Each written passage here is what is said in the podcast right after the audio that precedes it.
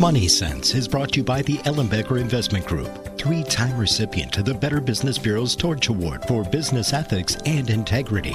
The Ellenbecker Investment Group is the only Wisconsin investment company to receive this prestigious award more than once by providing exceptional planning and extraordinary service each and every day. Go to ellenbecker.com. Listen to Money Sense Saturdays at 2 p.m. and Sundays at noon. Money Sense. I'm Karen Ellenbecker, founder and senior wealth advisor for the Ellenbecker Investment Group. We are located in Pewaukee, just east of 164 and Capitol Drive. We're in that great big beautiful town bank building. We're also in the village of Whitefish Bay in the Equitable Bank building, across from Winkies and right by Sendik's there. And we're now able to service our clients in Bonita Springs, Florida. If you would like to hear this interview again, and it is going to be terrific, you can go to ellenbecker.com and look for radio shows and go to Money Sense, and my show will be on. And the reason I say it's going to be absolutely wonderful because it's something um, very dear to my heart and also very dear to my um, guest's heart because he recently lost his father and has been challenged with many of the things we're going to talk about. And most of you know that my father passed away 10 years ago, and currently my mother is in um, the Three Pillars um, nursing home. She started in the independent living and then went to assisted living and now is actually in the nursing home. And so many of the things that we're going to talk about today, um, I know I have walked that path as as my guest has. And so, not to delay it any further, my guest today is John McManus, and he is an attorney with the law firm McManus and Associate. And I happened to come across across an article that he wrote, and uh, in talking with him, I found out that they do a 10 step wealth and family process that is really fantastic. And I asked if he would share it with us. And so, John, I want to welcome you to Money Sense. Thank you so much for having me. I'm excited to be here. You know, John, we talked a little bit before we started taping the show um, that you've gone through this with your dad. Is that what really led you? I know that you've been in business almost 30 years and you've been doing estate planning and a variety of other wealth planning. Um, but how did this impact you with with your dad's passing? Well, I, uh, you know, two things I would say, uh, Karen. First is that it is. Um, uh, uh, yes, uh, this my father's passing has had a significant impact, and no matter how much uh, one prepares for this event, uh, and, and and indeed we had the privilege to do some of that preparation, both emotionally and practically. Uh, th- there is uh, no solving for the hole in our hearts uh, when we lose somebody that is so important. You know, the gift that I had and my siblings and my mom and my children and spouse uh, was that he was a loving person and a very smart person, incredibly engaging. Interestingly enough, born the same day as uh, as George uh, uh, W. Bush uh, Senior, and um, uh, and very similar characteristics. Very fun to be around. So in that piece, it's a it's a loss. But I think leading up to this, the reason that I got into this business is through the guidance of my dad. We watched my grandfather's estate devolve because there was not significant and proper planning in place by by uh, experienced counsel. And all too often, first generation wealth uh, does not have the experienced counsel and who can stress test their plans and not just prepare the inheritance for the heirs, but prepare the heirs for the inheritance. So we saw the family struggle and, frankly, emotionally never completely recover. And my father had said to me, You've watched through your grandfather's estate and, and through your own eyes here, if you get into this business, if, if, if, um, please take it as seriously as you can, uh, both for people who are becoming disabled, but even uh, knowing and being mindful that your plans uh, need to think through what will happen to the family, not just the financial and the tax and asset protection, but how will the family resolve the practical issues. So that those are the reasons how and why I'm here today. Well, when we let's start out our conversation about some of the very simple, um, practical things, and as we have seen, many um, movie stars and many people have passed without having any type of estate planning done, and of course, that's always a shock because we think everything is going to be completed for them. And I know to um, a lot of people will say that they don't have an estate plan, and I will say, well, you actually do. You either have one you put in place or one the government puts in place. And so when we talk about basic planning, um, I remember years ago I said to my mom, you know, you really need to do a trust or a will, or we need to do powers of attorney for health care, powers of attorney for finance. And I said, you can't do anything for dad without those documents. And she said, I've been married to your dad for 40 years. I can do anything with them.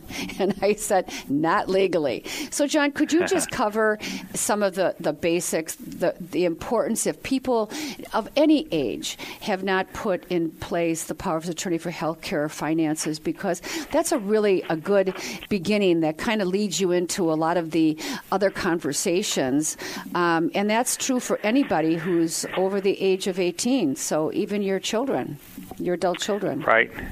Com- completely well said. And uh, your mom and so many others are not mistaken because they're so used to uh, viewing their lives as having a partner where one decision is never made without the other one uh, in place, and so uh, the the thought of uh, uh, you know a spouse becoming incapacitated and they not being able to step in is totally foreign and anti-ethical to their minds.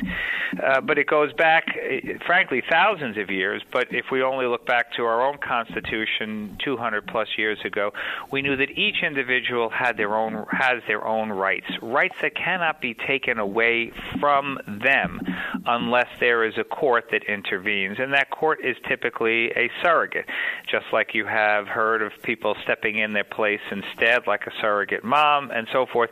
The surrogate's job is to say that, for example, for your mom, if uh, your father is incapacitated, their job is to step into the shoes of your father and say, Your rights cannot be taken away unless we oversee them.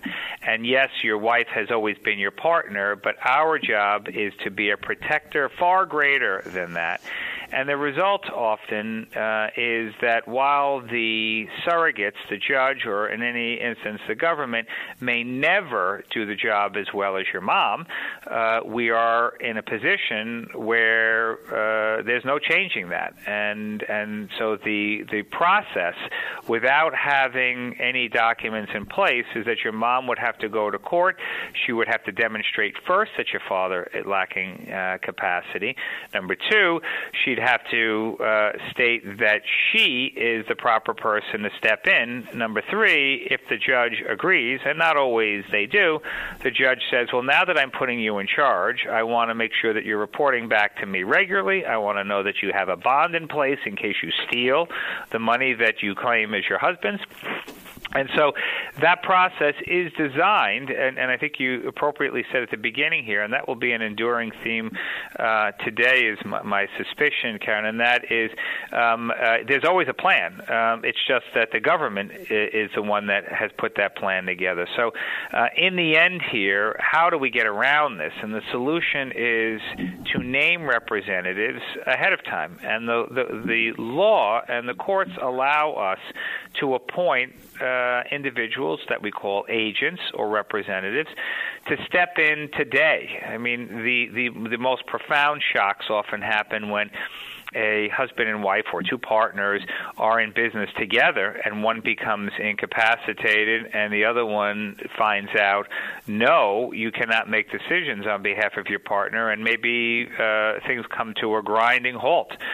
Or even uh, we were with clients uh, today, and he got a check in his name and his wife's name, and he wanted to deposit it into his account, which his wife always knew, but she lacked capacity, and the bank treated him like a common criminal and said, You cannot deposit and you cannot endorse your wife's name on the back of the check. If she's not here, um, it will not go in. So uh, the tough part is that once your mom or anyone else experiences someone with incapacity, there's no way to take away the incapacity. And so the result here is you have to go to court.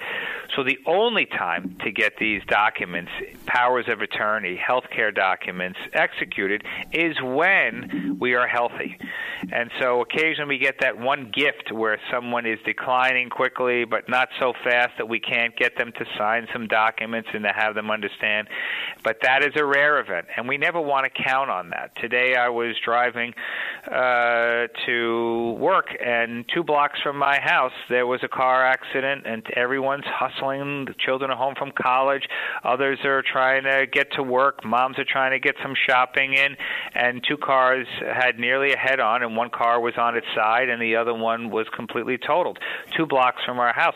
So it's not necessarily a decline in your cognitive skills at 80 years old. Uh, we don't know what tomorrow brings, and so uh, our clients, when their children turn 18, they enjoy the same constitutional protections that an 88 and 108 year old have, and parents cannot make decisions for their children at all.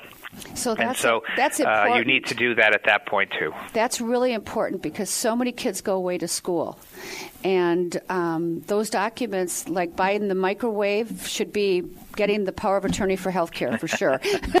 it should be on the college list. Uh, that would be really important. You know, John, we're going to take a really quick break. When we come back, let's just um, breeze over the importance of a will, uh, power of attorney, um, or a, a trust. And as I said earlier in the show, you know, you might think you don't need a plan, but everybody needs a plan. And if you don't have one, the government has one for you. With that, we'll be right back. Welcome to Money Sense. I'm Karen Ellenbecker. My guest today is attorney John McManus, and he is with the firm McManus and Associates prior to our break, we were talking about the importance of having a power of attorney for finances and a power of attorney for health care. The importance for anyone who is over age 18. As I said, my mother thought she could do anything with my dad, but the truth of that is, is that she can't. I also remember having labeled my sister, I'm not married, and having my sister, Cindy, be my power of attorney for health care. And I thought she'd love to pull my plug, but the truth of it was that's not what she wanted to do. And she really didn't want anything to do with the documents. So it's important to sit down and talk to your attorney, but also to talk to the people that you believe you would like to step in to make sure that they understand your wishes. And so, John, on the on the second piece is there's some other documents that really are beneficial to go along with the power of attorney for health care and the power of attorney for finance. Can you kind of cover that briefly? Well, a couple of things uh, in addition to the healthcare proxy and the power of attorney are documents such as uh, a living will and uh, the release of medical information, which is called HIPAA uh, document. And then the last we're doing is for minor children. Um, and then we can even talk about uh, setting up uh, irrevocable um, marital trusts, which which we're doing a significant amount today. And uh, first, uh, the living will. So for a million years, we've been concerned about being on machines and uh, being stuck in a position where we're neither alive and really not passed away, and uh, leaving this earth with a complete lack of dignity. And so the idea of having a living will says, "Here is how I want to be treated specifically if I'm uh, if there is no hope for recovery." Uh, but for us, a living will is more important than that. We also want to have affirmative declarations about living a full life. So, uh, instances where um, a, a, young doctor is uh, using your chronological age to make a decision, you know, this is a perfect opportunity to donate organs and so forth, so that uh, maybe maybe will not be as aggressive and employ the most aggressive and advanced health care. We want, and our clients are assertive about wanting uh, to have the best medical care. And so our living wills are focused as much, and any living will uh, should focus as much on um, being clear about the edict to be kept alive. Um, equally, it's important today in the age of all information being protected, medical information in particular, that we highlight the fact that hospitals cannot release this information. If we're moving from one hospital to another, you could, your transfer could be held up because the hospital doesn't have a legal authorization from the patient if they're incapacitated uh, or if you're looking to get medical records, and the hospitals will not release the medical records because uh, you're trying to establish if there's been any wrongful acts. So, uh, in advance, authorizing um, your loved ones to serve as your agents, both for living will matters, but also the release of your medical information, um, is critical. And then finally, for your children. So, but before the break, we spoke about children and even children heading off to college. Uh, we believe there's a bit of a conspiracy because uh, the universities don't want to spend a lot of time teaching parents about how they can continue to be helicopter parents and overseeing their kids and asking to speak with the dean with because the child has given them a power of attorney or uh, or the medical offices when with a child that was sick. But uh, and we understand the hospital's view on, I mean the school's views on that. But the bigger issue here is what if there is an emergency, and and how do parents get to do that? I have a daughter at uh, just graduated from Johns Hopkins and another one uh, that's at Notre Dame, and frankly, they're far away from where we are, and we want to take comfort that if there is an emergency, we can get to them. Now we have a son, and he is uh, 16, and he cannot be admitted into the hospital because he's a minor. But if we're not there, how does he get admitted? And so, in this respect, Karen, the focus is uh, to assure that we can name agents that can have him admitted to the hospital. The hospital is concerned about lawsuits, and our job is to accommodate their fear by making sure that we have agents who are legally authorized to act on our behalf.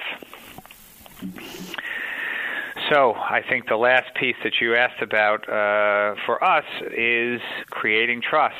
And so we are big fans of trying to do as much with asset protection as we are with tax minimization and incapacity planning.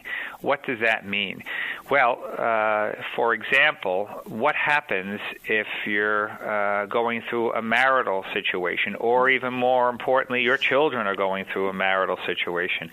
We've all worked too hard for our assets to go to people and to attorneys uh, who um, somehow have made a determination that these are appropriate for their client. So an example would be uh, you want to help your child and you loan you give them money to buy a house with their spouse. Well, in a divorce, both of them would divide that asset and each would get half. Uh, other instances, uh, which we recommend, and you and I have spoken about, is that we create a trust. And so we'd move some assets into trust. Uh, your child can be the trustee, and when the child is ready to buy a house, they can borrow from the trust to make that acquisition so that uh, the trust will always be owed that money back in the event of a divorce. Sometimes the money is just used for down payments.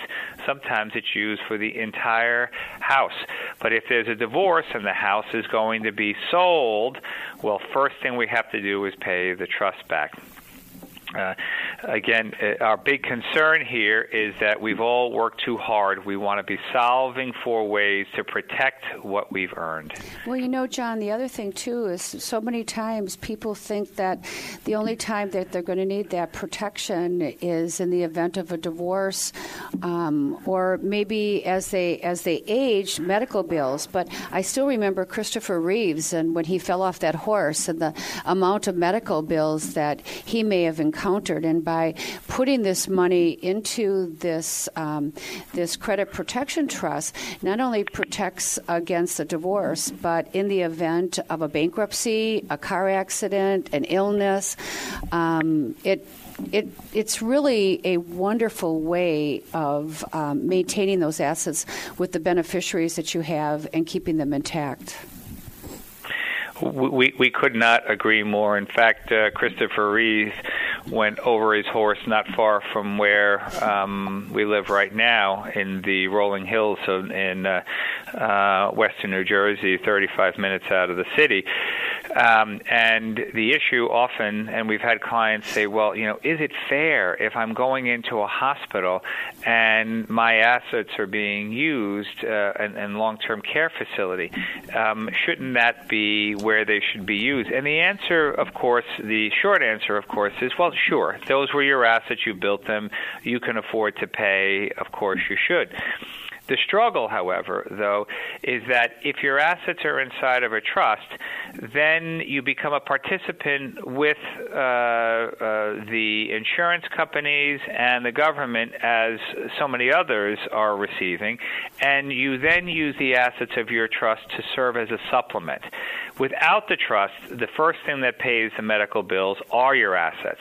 If you have a trust, then these assets serve to supplement. So if you're looking for sweaters, or you're looking to make gifts to your loved ones, or you want to travel for a weekend away and have a nurse uh, or two travel with you, these assets that you've worked so hard to build are there for you for the rest of your life. So there is that uh, very important creditor and asset protection component of the trust that you um, are speaking about that we support.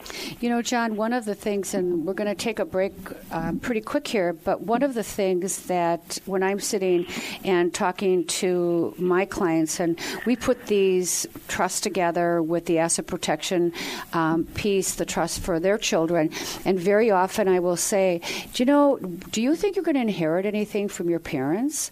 And they'll go, Yeah, I, yes, there's a substantial assets there. And I'll say, Do you have any idea of what type of a trust they've put together? And these kids really do not, these adult children have no idea of what their parents' assets and what their plan is and if it's protected. And I'll say, You know, this is a good opportunity. You've gone through what we've done here. Why don't you talk to your mom and dad about their plan? Because chances are, if it's older than 10 years or so, they don't have an asset protection trust and they can protect you. And almost inevitably they'll come back and say my parents didn't know that they could do that. They don't they want to protect that money for us.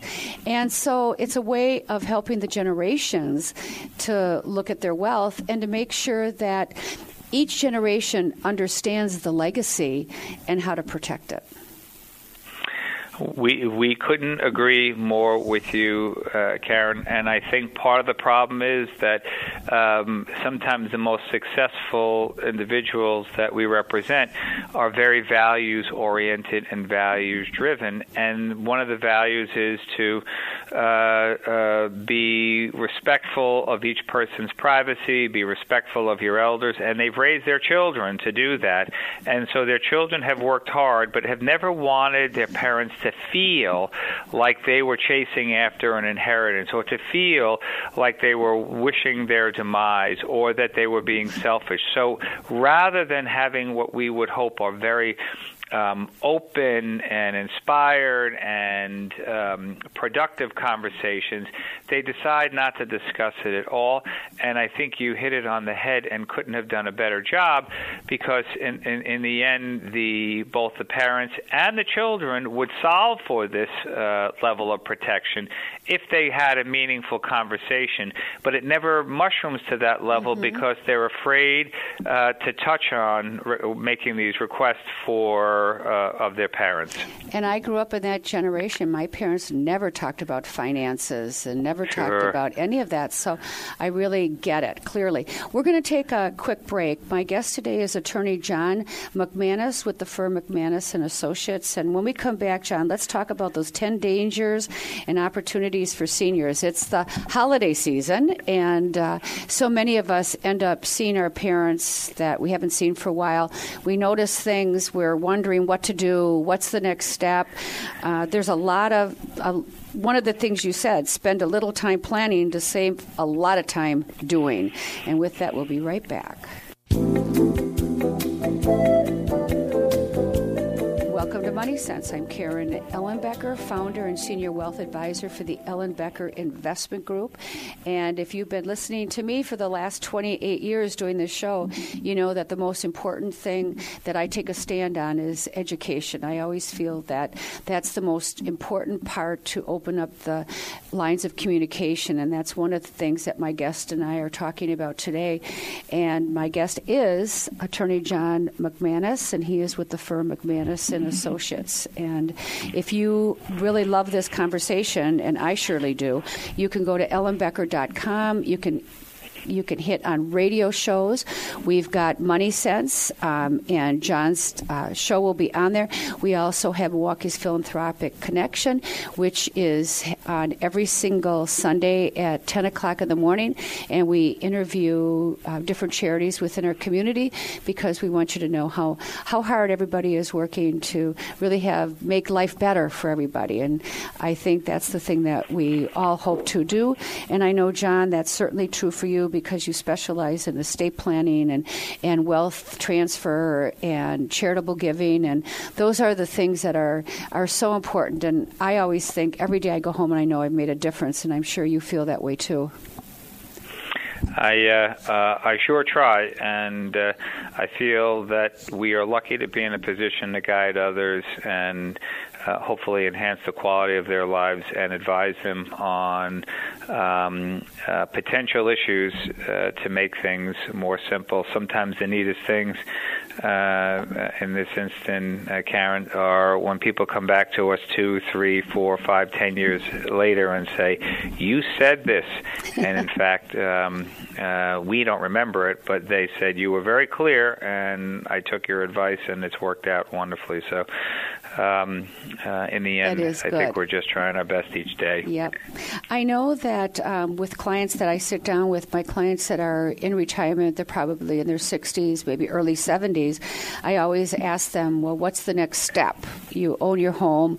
Is it going to be um, moving into a condo? Is it going to be selling and downsizing? Is it looking at a retirement community? And one of the things that is clearly um, evident in every client that I talk to is that they they really don't know what they want to do. And your first guideline, your first danger is anticipate before it's too late. Correct.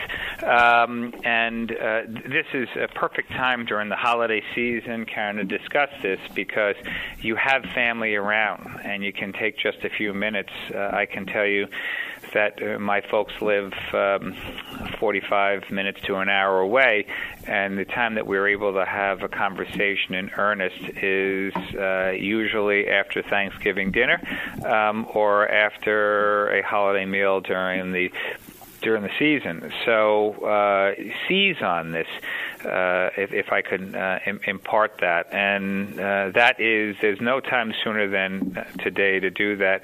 We spoke about that earlier uh, this afternoon, where there's always that risk, but certainly as time goes on, even more so. Mm-hmm. In our conference rooms, uh, it's not unusual to have someone that is 90 years old, and uh, the answer is uh, they are uh, just uh, simply more brittle and less balanced than they were when they were 80, and of course the same for when they were 70 and uh, one fall uh, can can have a major impact. So the goal here is to get these documents signed, and it's a demonstration of love. I mean, I cannot tell you how many times I've heard children say, "Mom and Dad, make life easier for us. If something were to happen, just give us the ability to make decisions for you." And it's one of those few things that, as we age, um, sometimes it's the one thing that we feel um, we can control is the ability to make decisions on our own. And uh, that's not an easy answer. There's mm-hmm. no question. Uh, but we definitely want to highlight this and show um, our senior family members here is an opportunity not just to give us the gift of your assets when you pass away, but to give us the gift of making this as seamless and as smooth as possible along the way. And having these documents in place helps, Karen. You know, John, when I'm talking to my clients, I we talk about legacy all the time, and and I remind them that legacy means many different things, and one of those is the legacy of the advisors that you leave behind, because children are going to look and say, "Oh, that accountant must be the best. Dad used it, or Mom used them, or that's the best financial advisor. That's the best attorney," and I think it's really important that our listeners make sure that whoever their advisors are, that they consider that part of their legacy and that they have the right people in place. Look, I couldn't agree more um, that uh, the uh, the notion of uh, having the children and the parents involved with the same financial advisor provides a continuity that cannot be ever replicated in legal documents. Uh, it is uh, these representatives that breathe life into the planning pieces that you put together, and there's no way uh, around that. Um, some of the struggle is that uh, you know there was a great commercial for many years that this isn't your father's Oldsmobile um, or Buick. Um, and sometimes younger generations may say, if my parents use them, maybe that's not uh, the best for me.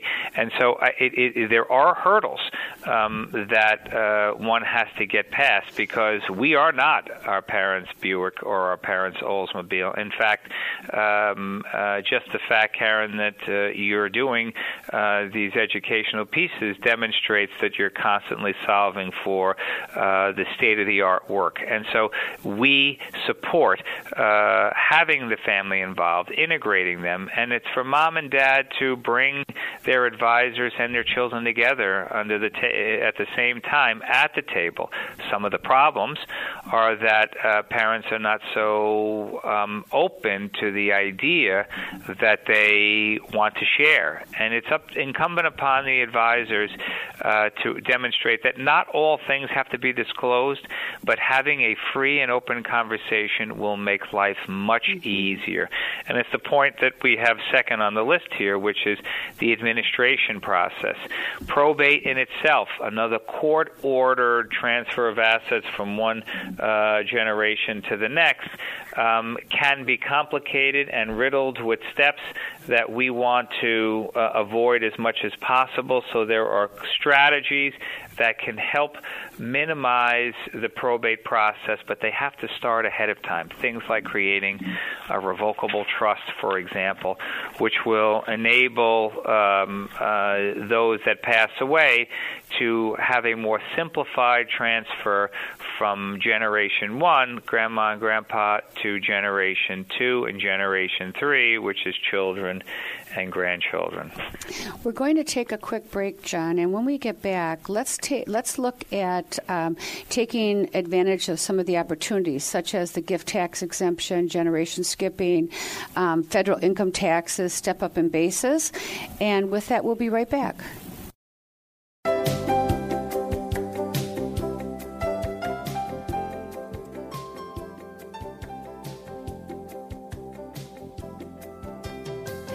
Welcome to Money Sense. I'm Karen Ellenbecker. My guest today is attorney John McManus, and he is with the firm McManus and Associates. And we are talking about estate planning. We're doing this show right before Christmas because so many of you will be visiting with your children and visiting with your parents and your loved ones. And if you happen to notice that maybe a little bit of things are are changing, it's really a good time to open up the conversation to make sure that everything's in order. And often it just takes a sit down meeting to kind of explore what you have. I liken it to going to the mall for the first time. You you walk up to the directory and there's an arrow there and it says you are here. And uh, sometimes that's all it takes is just to figure out where you are and then to have an opportunity to decide if it's exactly where you want to be going. My guest, as I said, is attorney John McManus, and we were going to talk about gift tax and generation skipping, income tax. All of these things can be addressed with your estate planning. And I think, John, what you're going to say, do it early. Don't wait too long. Well, I think that that's true. You know, uh, thanks so much for that because part of the issue is that there are so many other things that we could be doing. I was telling my children over the weekend about uh, John Lennon and his comeback in the late 70s, and you know, one of his favorite quotes uh, was uh, "Life happens while we're busy making plans," and I'm sure you've used that as well, Karen. So the uh, the things that are the shiniest object in front of us often are the things that we solve, uh, as opposed to just taking a step back and saying there are many shiny objects in front of us. Uh, decide really which one is the shiniest and the one to solve for. So, uh, for sure, one of the big things that people are doing to minimize estate tax is to take opportunities today and to transfer assets off their balance sheet into a trust where they can still have access. They can borrow those assets. If they're married, they can have those assets um, uh, come back to them through a distribution uh, that their spouse can make. Uh, we liken it to is taking a balloon and squeezing the air out of it, sliding it underneath the door, which is the tax threshold and then blowing it up on the other side. and by doing that, we've avoided uh, tax in the transfer, but we've also seen the growth take place on the other side of the door at a much greater level than this small, thin seam that we slid the flat balloon under. Mm-hmm. So the emphasis of growth is key in any uh, transfers to minimize tax. In addition to that, there is a generation skipping tax. Uh, Karen, it's among the most complex areas of the tax code, and many uh, practitioners uh, avoid it uh, with a 10 foot pole. The issue, though, is when you understand that, and when you have practitioners that understand that, you can make gifts down to your grandchildren or create trust for your children for their lifetime where they can serve as their own trustee, where they can make distributions to themselves. But if they don't spend all the money during their lifetime, lifetime, then by all means, let's get that down to the grandchildren in uh, a tax free manner. And that's called a generation skipping tax transfer. Some people view this as dynastic planning. And so, invariably, people who've worked hard and have solved for a certain amount of financial success will say, uh, My first job is to provide for my children, but I may want to provide some for my grandchildren. Or for my children, I want to make sure that uh, it's not just the gift of the asset, but it's the gift of a protected vehicle that I'm wrapping them in. I often say, better to give your children uh, an asset showing up in a Brinks truck with you having the keys, giving it to them, than a carton with cash and the wind blowing through. So the trust, both for children and grandchildren, solve for the estate and the generation um, skipping tax. And then, of course, you want to focus on federal income taxes as well. Today, um, we've lost the ability to deduct state income taxes against our federal return in any material way. And so we want to think about ways that we can increase uh, uh, our tax savings uh, due to the limitations on state and local taxes. Insurance is one way it compounds without tax. Purchasing certain portfolios that um, are triple tax free and certain municipal bond portfolios or others. There are states in the nation that uh, uh, that one can set up trusts without having to move, and those are Delaware and Nevada, where we're doing wonderful trusts to avoid the state income tax. And then, of course, there are opportunities for uh, when one passes away that we get a resetting of tax basis. So if you bought a house for a hundred thousand and now it's worth five hundred thousand, when you sell it, you have that gain. But if that house remains in your estate when your children sell it, the basis resets and the children avoid the tax. So proper planning looks at what assets should I give away while I'm healthy and what assets should I keep in my estate when the time comes uh, for me to uh, leave this earth and and uh, meet my Maker.